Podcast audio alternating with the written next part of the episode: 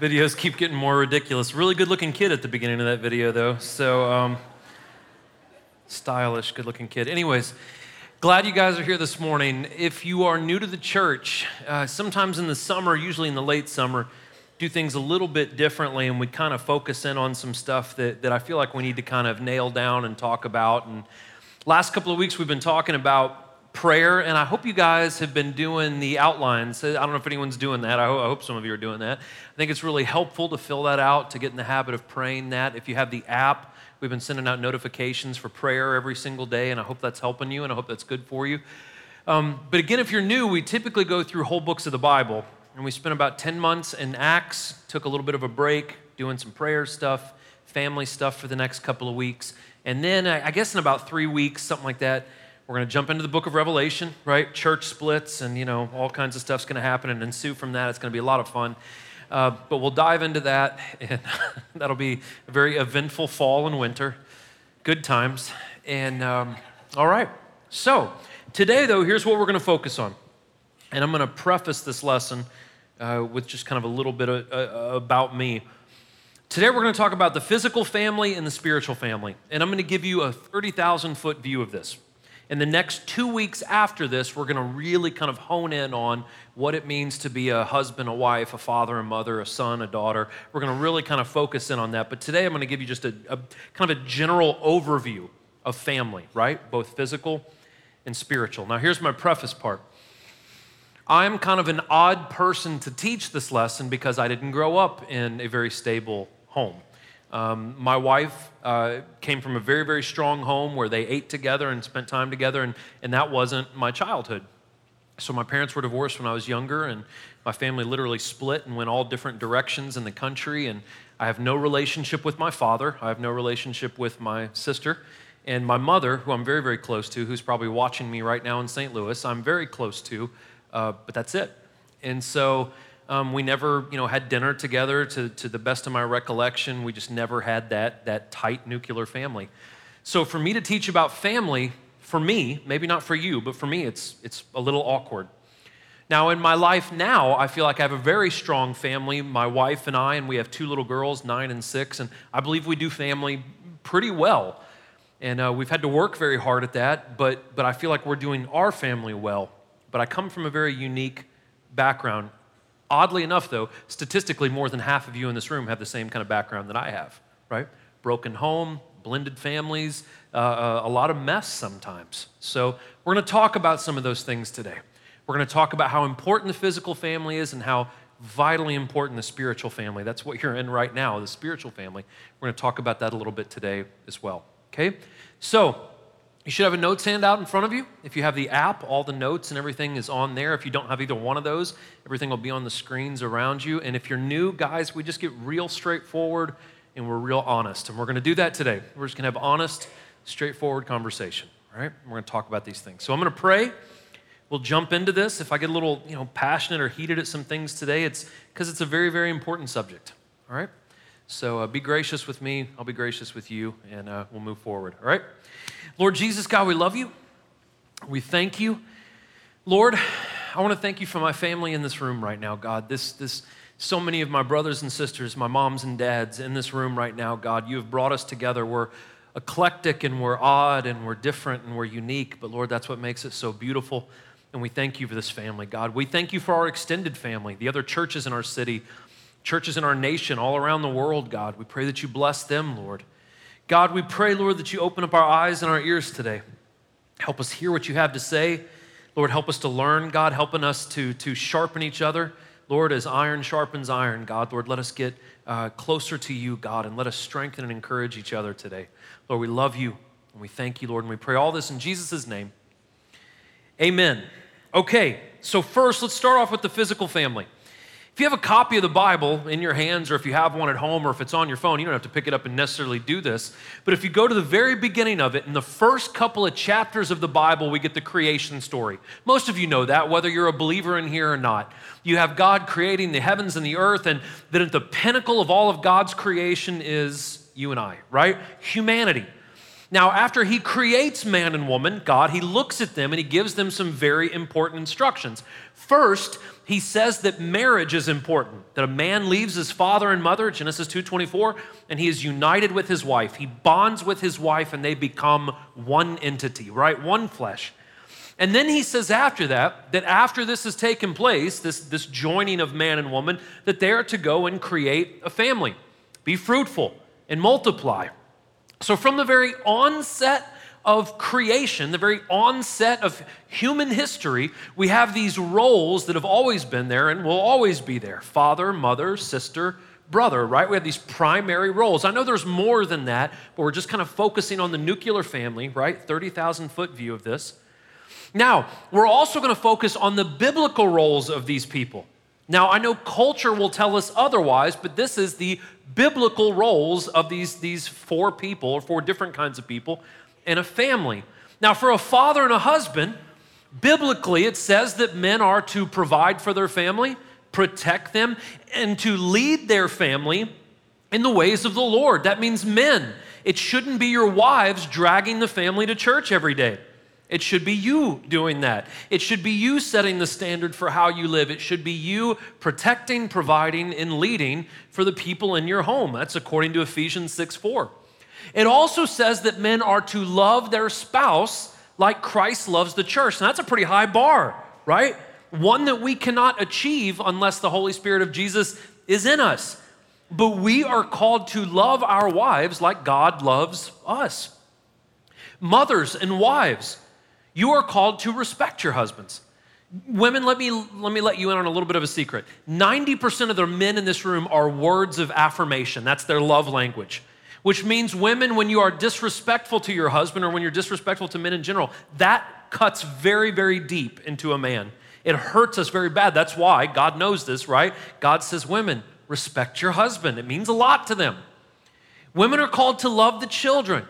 And women are the great balancer of the families, right? All of you know this if you're a man in this room, right? We wouldn't know that navy and black don't match if it wasn't for our wives, right? We just wouldn't know this. You're like, oh, that doesn't match at all. So, anyways, women bring balance to the family. That's what they do. Brothers, sisters, children, young people in here, we are called to honor our parents. That is one of the Ten Commandments. Exodus 20 that once we are under their umbrella until we marry our spouse and come out of that, we are to honor our parents. And we're also called to look after each other. It's one of the primary roles of siblings look out for each other. Now, there's a logical reason that God created these roles.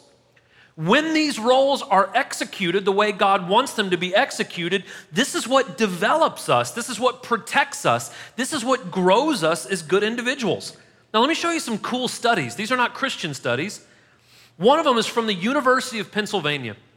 It reported that families that have a strong father presence, that the kids are twice as likely to get a bachelor's degree, 70% less likely to have a child out of wedlock, 80% less likely to get arrested and half as likely to struggle with depression. Now, when I talked about depression and anxiety a couple of weeks ago, I got a lot of pushback from that. Well, it's always a medical thing, and that's not true. A lot of it is environmental. And when there's an absence of a father in a kid's life, they are twice as likely to struggle with depression and anxiety.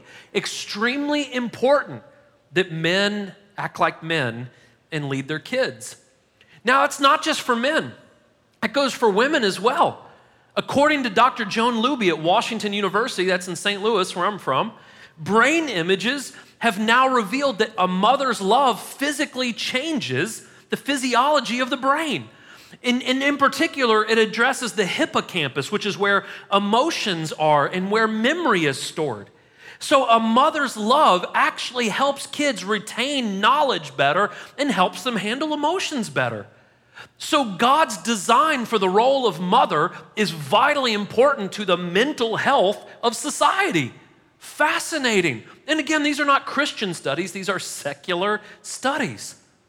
Another thing, so we see the importance of the father, we see the importance of the mother, there's also importance of siblings. Now let's get into the Bible for this one. In Genesis 1 and 2, God creates everything.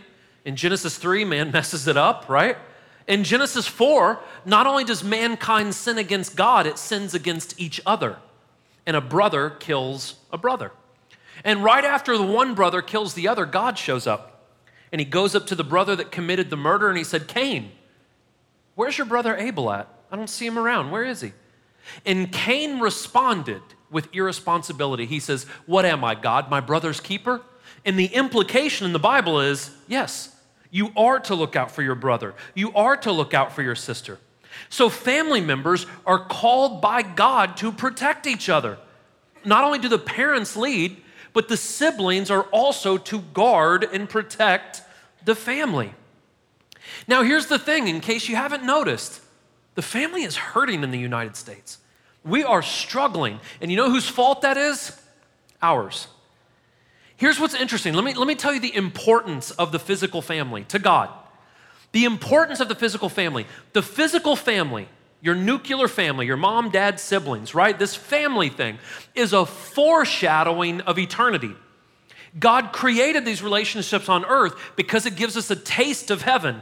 Some of you are like, my family is not a taste of heaven, right? But, anyways, we get this taste of heaven while we're on earth. Guys, that's why marriage is so important.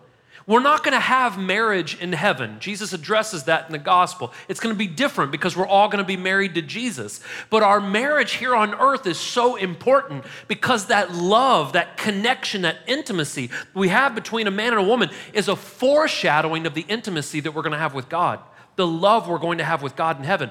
The family this gathering together in one place, sharing things, protecting each other, loving each other. There's a foreshadowing of the family that we're going to be a part of in heaven. Now, if we understand that the family is so important to God, we must also understand that the deconstruction of the family can be catastrophic for us. But here's what's fascinating about us Though I think everyone in this room, Christian or non Christian, would agree the destruction of the family is not a good thing. I think everyone will agree on that. And if we agree on that, it's fascinating to me, though, that we keep entertaining a culture that teaches things that are destroying the family. We all agree that the breakdown of the family is bad for us. Pornography is still a $13 billion a year industry in the United States. Porn destroys so many marriages, and it is still an epidemic within Christianity. Watching TV shows that glorify adultery and watching things and listening to things to how kids disrespect their parents. And then because we don't parent our kids and we let the TV parent our kids, our kids start acting like those kids and they disrespect us and we're so detached that we don't know what to do about it. And so we foster this culture that is destroying us. And it's amazing. It's just like what the Bible says we are like dogs that return to our vomit. That's what we become. And we are entertaining things that are killing us and destroying our relationships. And many of us in this room, guys, are products of this.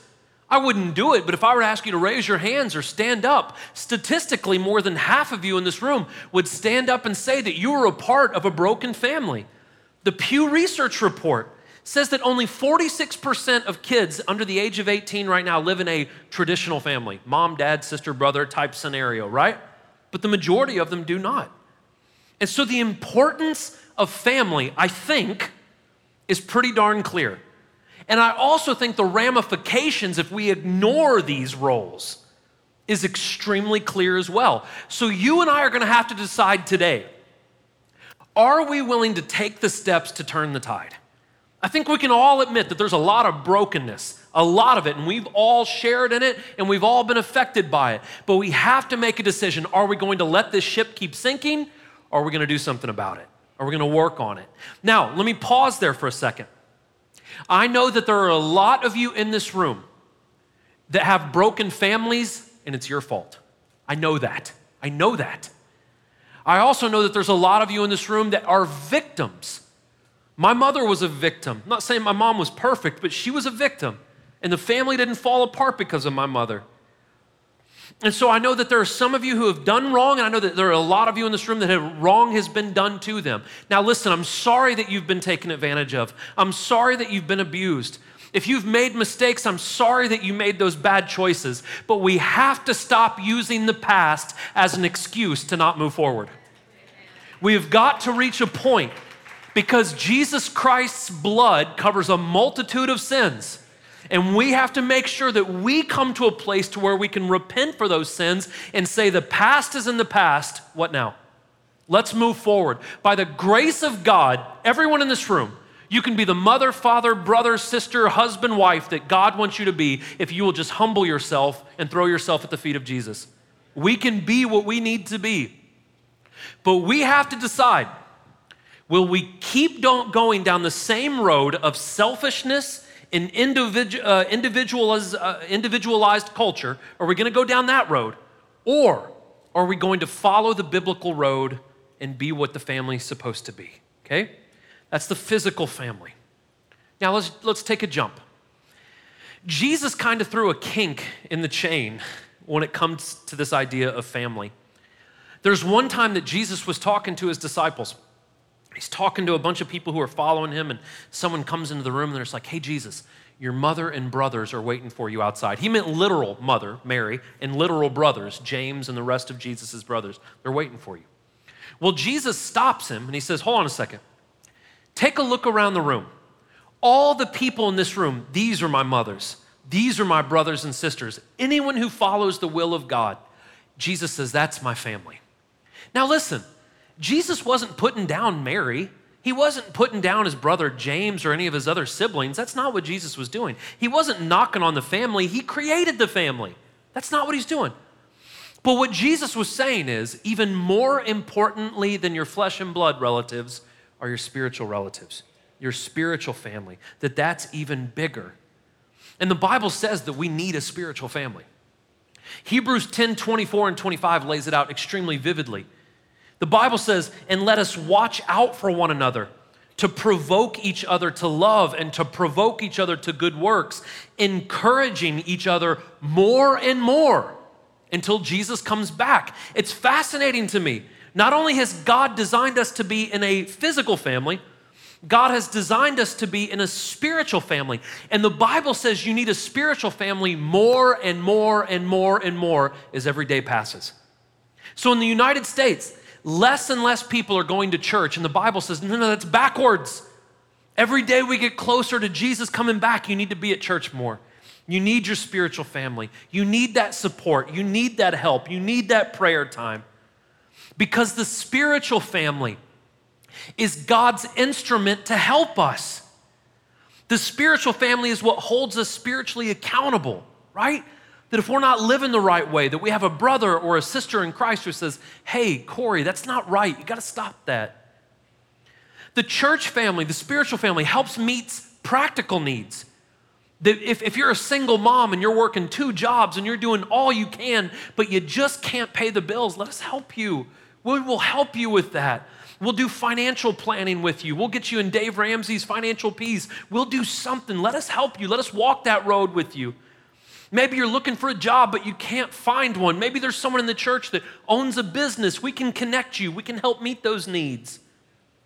The spiritual family is important when we don't have a father in our life. God gives us fathers. When we don't have a mother, God gives us mothers. When we don't have sisters and brothers, God provides that family for us. The church is important because we learn conflict resolution. A lot of different kinds of people, especially in this church. You have people from all walks of life, from all backgrounds, from all socioeconomic backgrounds, all kinds of things. And when you get a, a, an eclectic, weird group of people together, we have to learn how to resolve conflict. We have to learn how to talk. We have to learn how to be empathetic. We have to learn to love people better. In essence, being part of a spiritual family makes you a better person. It makes me a better person. It sharpens us. Not only does it make us better people, it makes the world a better place. The family of God is the hope of the community. I think we've gotten it wrong as Christians. Now, listen, I want to go to heaven one day. And there are times when I pray, Lord, please let your kingdom come. Like, like I'm done with this place, right? Let's go on. There are times I pray that. But here's the thing I think we got it backwards. I think as Christians, sometimes we're looking so much to going to heaven when Jesus said, Why don't you pray for heaven to come down to you? And so we are called to be the salt and the light.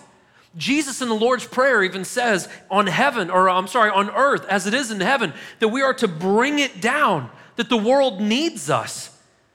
Now, first and foremost, the Bible says we take care of each other. Make, make sure your household is taken care of first. This household. We meet each other's needs. We love each other. But when we love each other well in the church, that love spills out of the church onto the local community. It changes the city.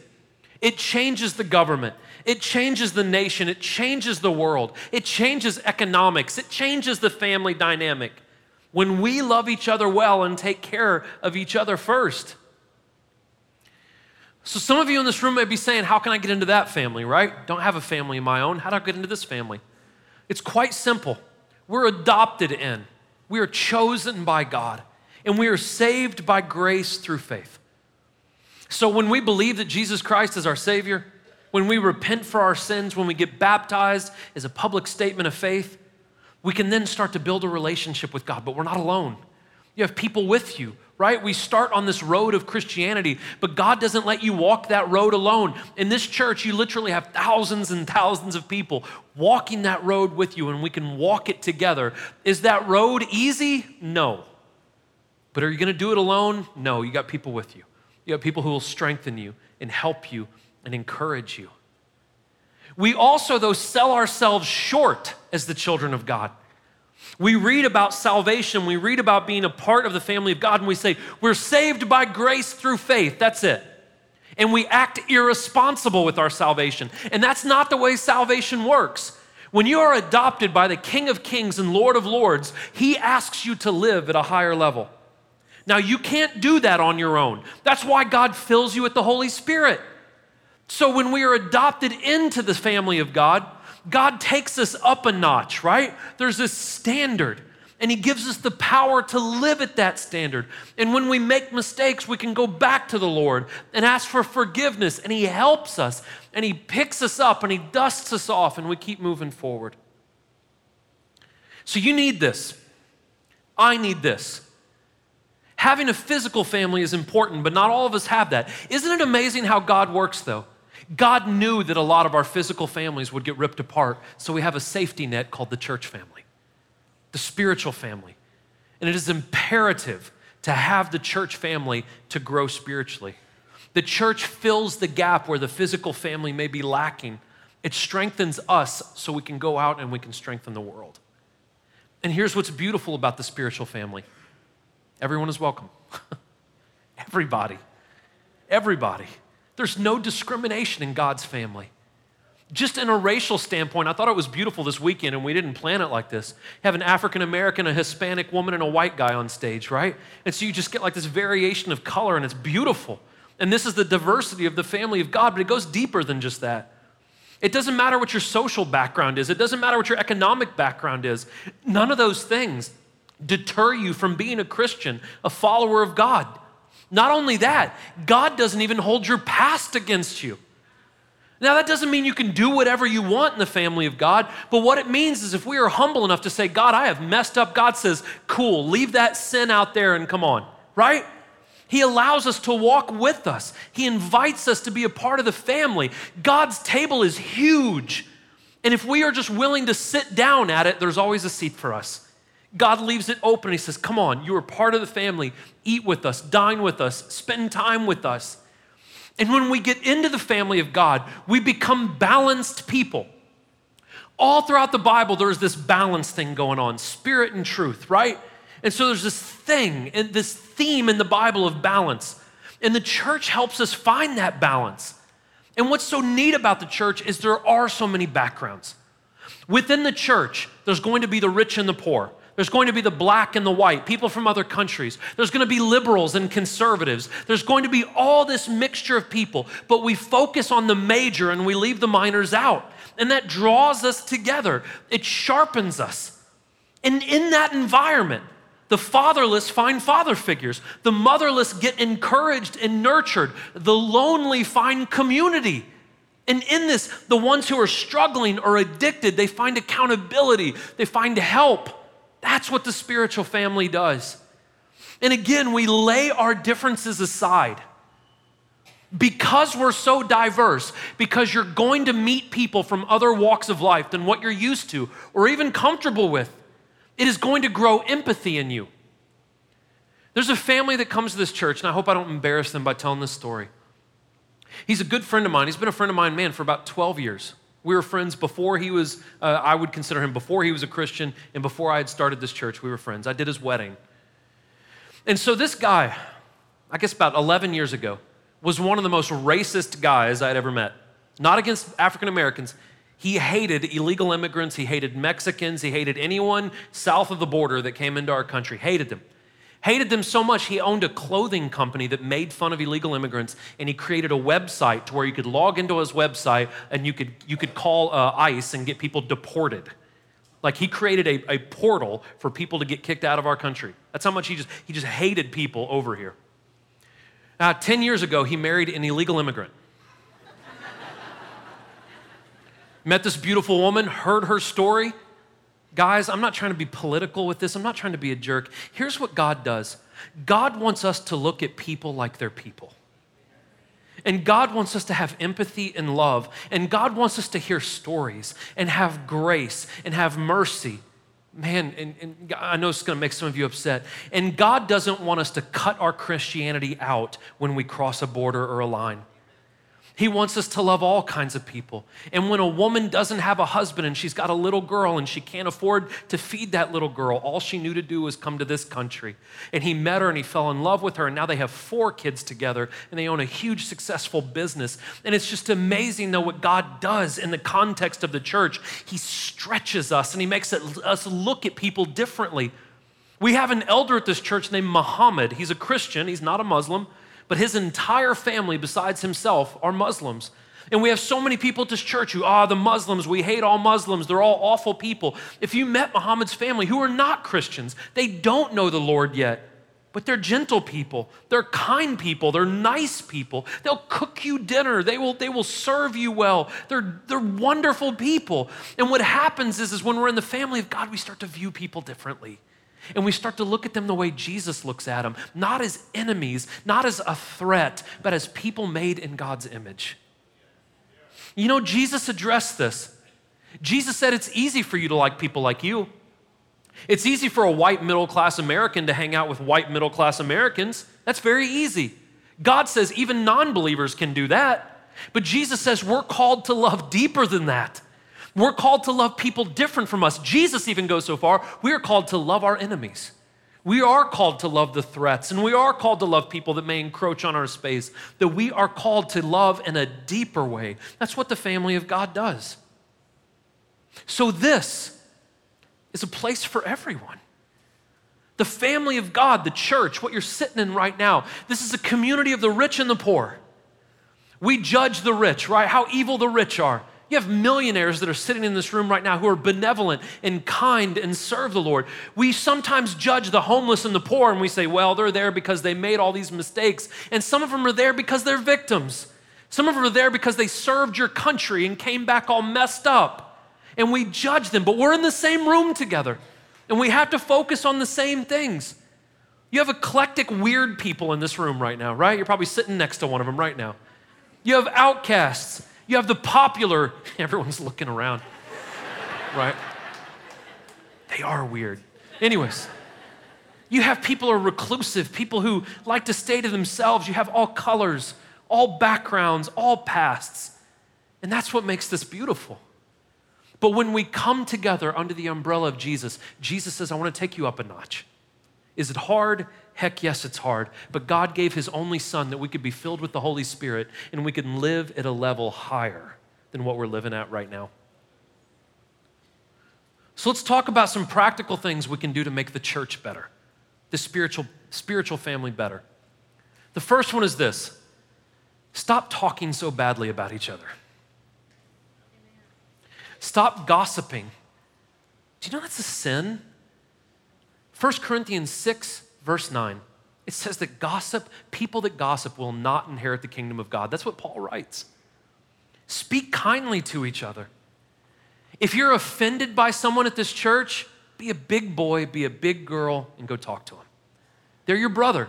Jesus said this if someone offends you, bring that offense to them. If it doesn't work, get a friend and two of you go. If that doesn't work, get three of you go. And then if that doesn't work, get the church involved. So if you guys call, I'm going to tell Barbara to do this. If you guys call and you're like, hey, so and so really ticked me off, can I meet with Corey? She's going to go, well, have you met with that person three times about the offense?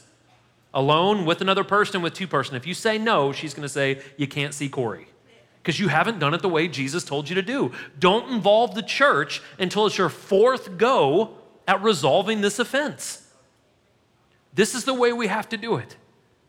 We also need to forgive people. Well, Corey, they never asked for forgiveness. It doesn't matter. You got to get over it. You have to let Jesus.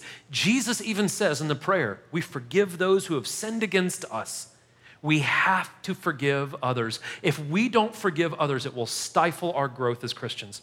We have to forgive those that have wronged us. You also need to pray for the church, capital C, not just the Experience Community Church, the church. You need to pray for the other churches in this community. You need to pray for the church that might have hurt your feelings that you left. You need to pray for our churches in New England that we work with, the church in Africa that we work with, the church in El Salvador that we work with, the persecuted church all around the world. We need to pray for the church. We also need to learn to be servants. I'm talking about in simple ways. Guys, don't ever take the best parking spot at Target. Let someone else have that. Some of you guys are those helicopter parkers. You know what I'm talking about? Feel convicted, don't you? in the time you've driven around the parking lot looking to get eight feet closer, you could have gotten into Target, bought Target, right, and come out and put it all in your car. Park in the back of the parking lot. You need the exercise, anyways, right? Park in the back and let someone else have the good space. When you're at the office, right? If someone needs to go on a coffee run, you do the coffee run. Pay for it. Crazy, right? You'll make it. You'll be all right. Be a servant.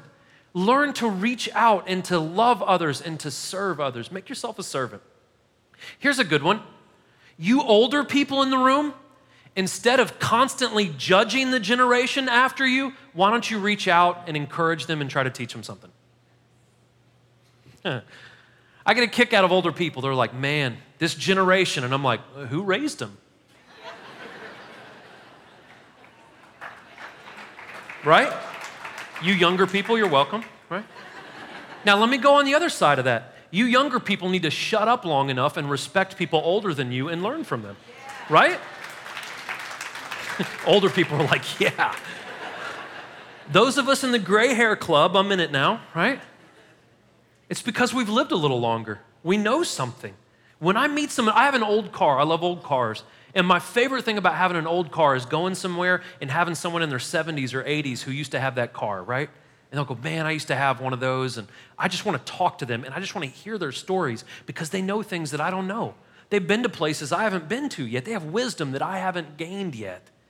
Older people reach down and pull the younger ones up. Younger ones, be humble enough to put your hand up and to listen and to learn. Last thing about strengthening this we need to hold each other accountable. Well, Corey, I don't want to step on anyone's toes. Well, I don't want people to go to hell. Step on some toes. If you haven't seen somebody in three or four weeks, give them a call. You don't have to make them feel condemned or bad. Just say, hey, I haven't seen you at church. You okay? You need anything? You know, maybe they've been on vacation for a month. You know what? You know, whatever. Maybe it's legitimate. But if they haven't been there, it's not us being jerks by saying, hey, are you okay? That's us loving them. Hold people accountable. Now let's talk about the physical family.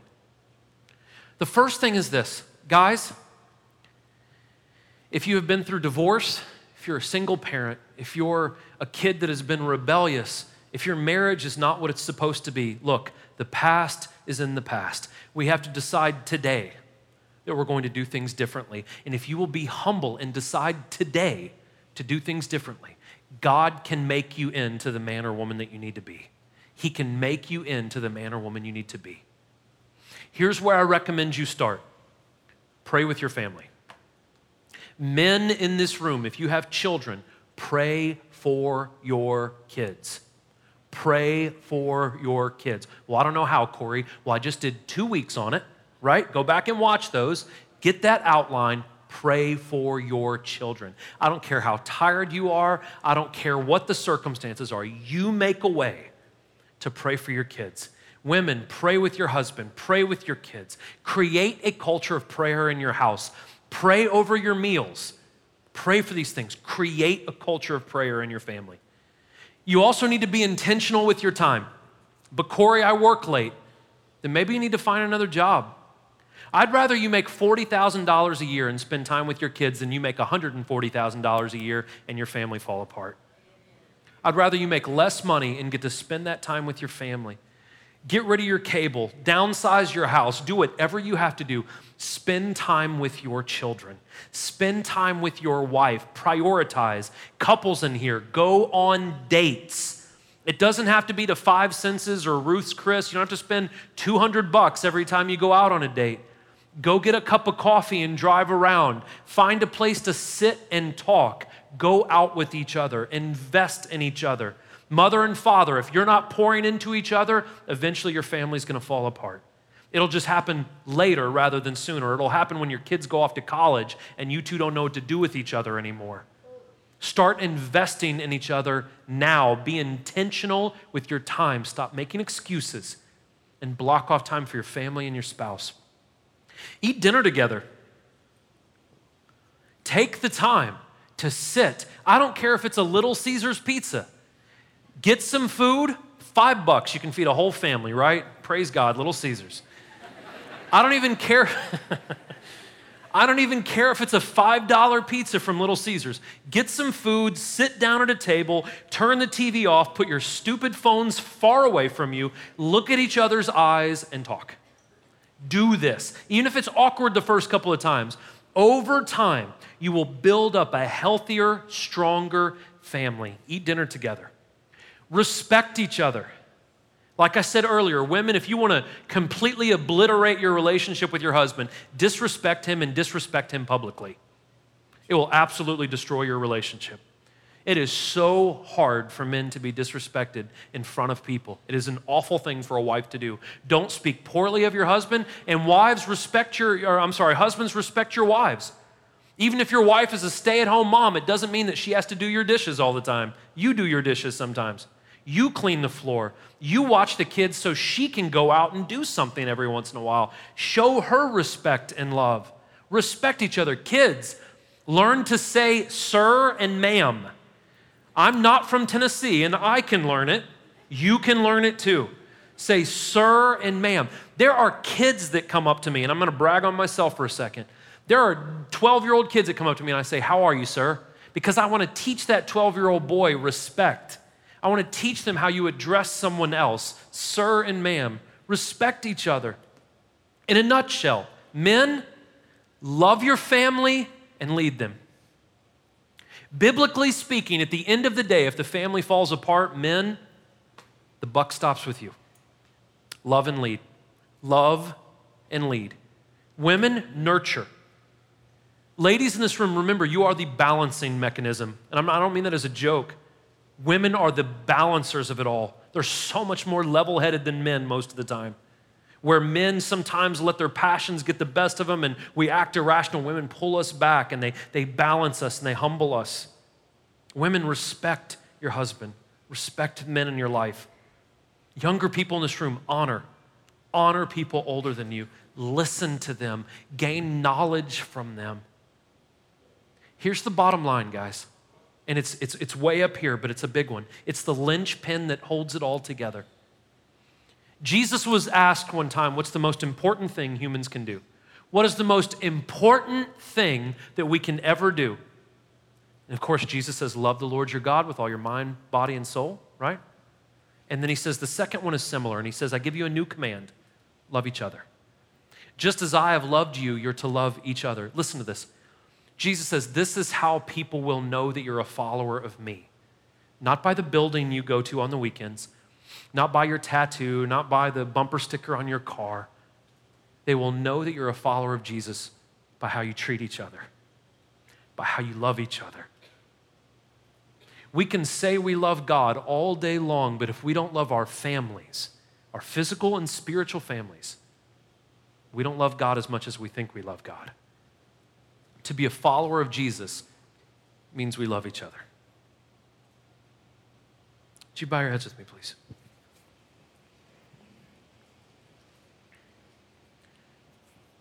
Listen, I can't say it enough. I know there are a lot of you in this room who you have made some mistakes. I'm talking serious mistakes. I'm not trying to be a jerk, but some of you have been the other woman. Some of you have been the other man. Some of you have ran your families into the ground.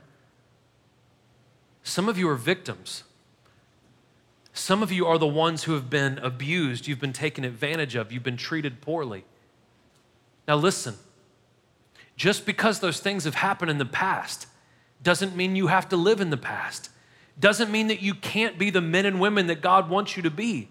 You can be what God wants you to be. But we have to humble ourselves. All around this room is communion. That represents the body and blood of Jesus Christ. Listen, let me tell you a little bit about this spiritual family that God has created for us. God gave his only son that if we would just believe in him, that we could be a part of the family. That's what that communion reminds us of that God gave his only son, that he fills us with his Holy Spirit, that we can be who we need to be. We can be what God wants us to be. So if you're in this room, maybe you need to ask God to forgive you and you need to start a different path. If you ask God to forgive you of your sins, there's communion all the way around you, and that reminds us of the goodness of God and the family of God. There's also people up here on the front, on the right and left. If you need prayer for anything, please let them pray for you. Up here to my right, your left is Dave. He works here at the church. If you're in here and you're not a Christian and you have any questions, if you're in here and, and maybe you feel something but you don't know what to do with that, come up here and talk to Dave. He's right up here on my right, your left. And if any of you have broken families, broken marriages, if you need help, you need to give us a call. You need to send us an email. And let us walk that road together. Lord Jesus, we love you. Father, it's by your grace that we're saved. It's by your grace and your Holy Spirit, God, that we are able to be what you want us to be. Father, for all my friends in this room, for all the mothers, the fathers, sisters, brothers, for all the husbands, the wives, for the young, for the old. God, I pray that your Holy Spirit protect them, provide for them, God, lead them and guide them. I pray, Lord, that you humble us, God, that we can just trust you and fall at your feet and call out your name, God, for help. Lord, if there's anyone in this room that doesn't know you, I pray, God, that something today just sparks something in them, God. Thank you, Lord, that you've invited us into your home, into your family. We're honored by that and we're humbled by that, God. We love you. Bless my brothers and sisters in Jesus' name. Amen. I love you guys very much. You're welcome to help yourself.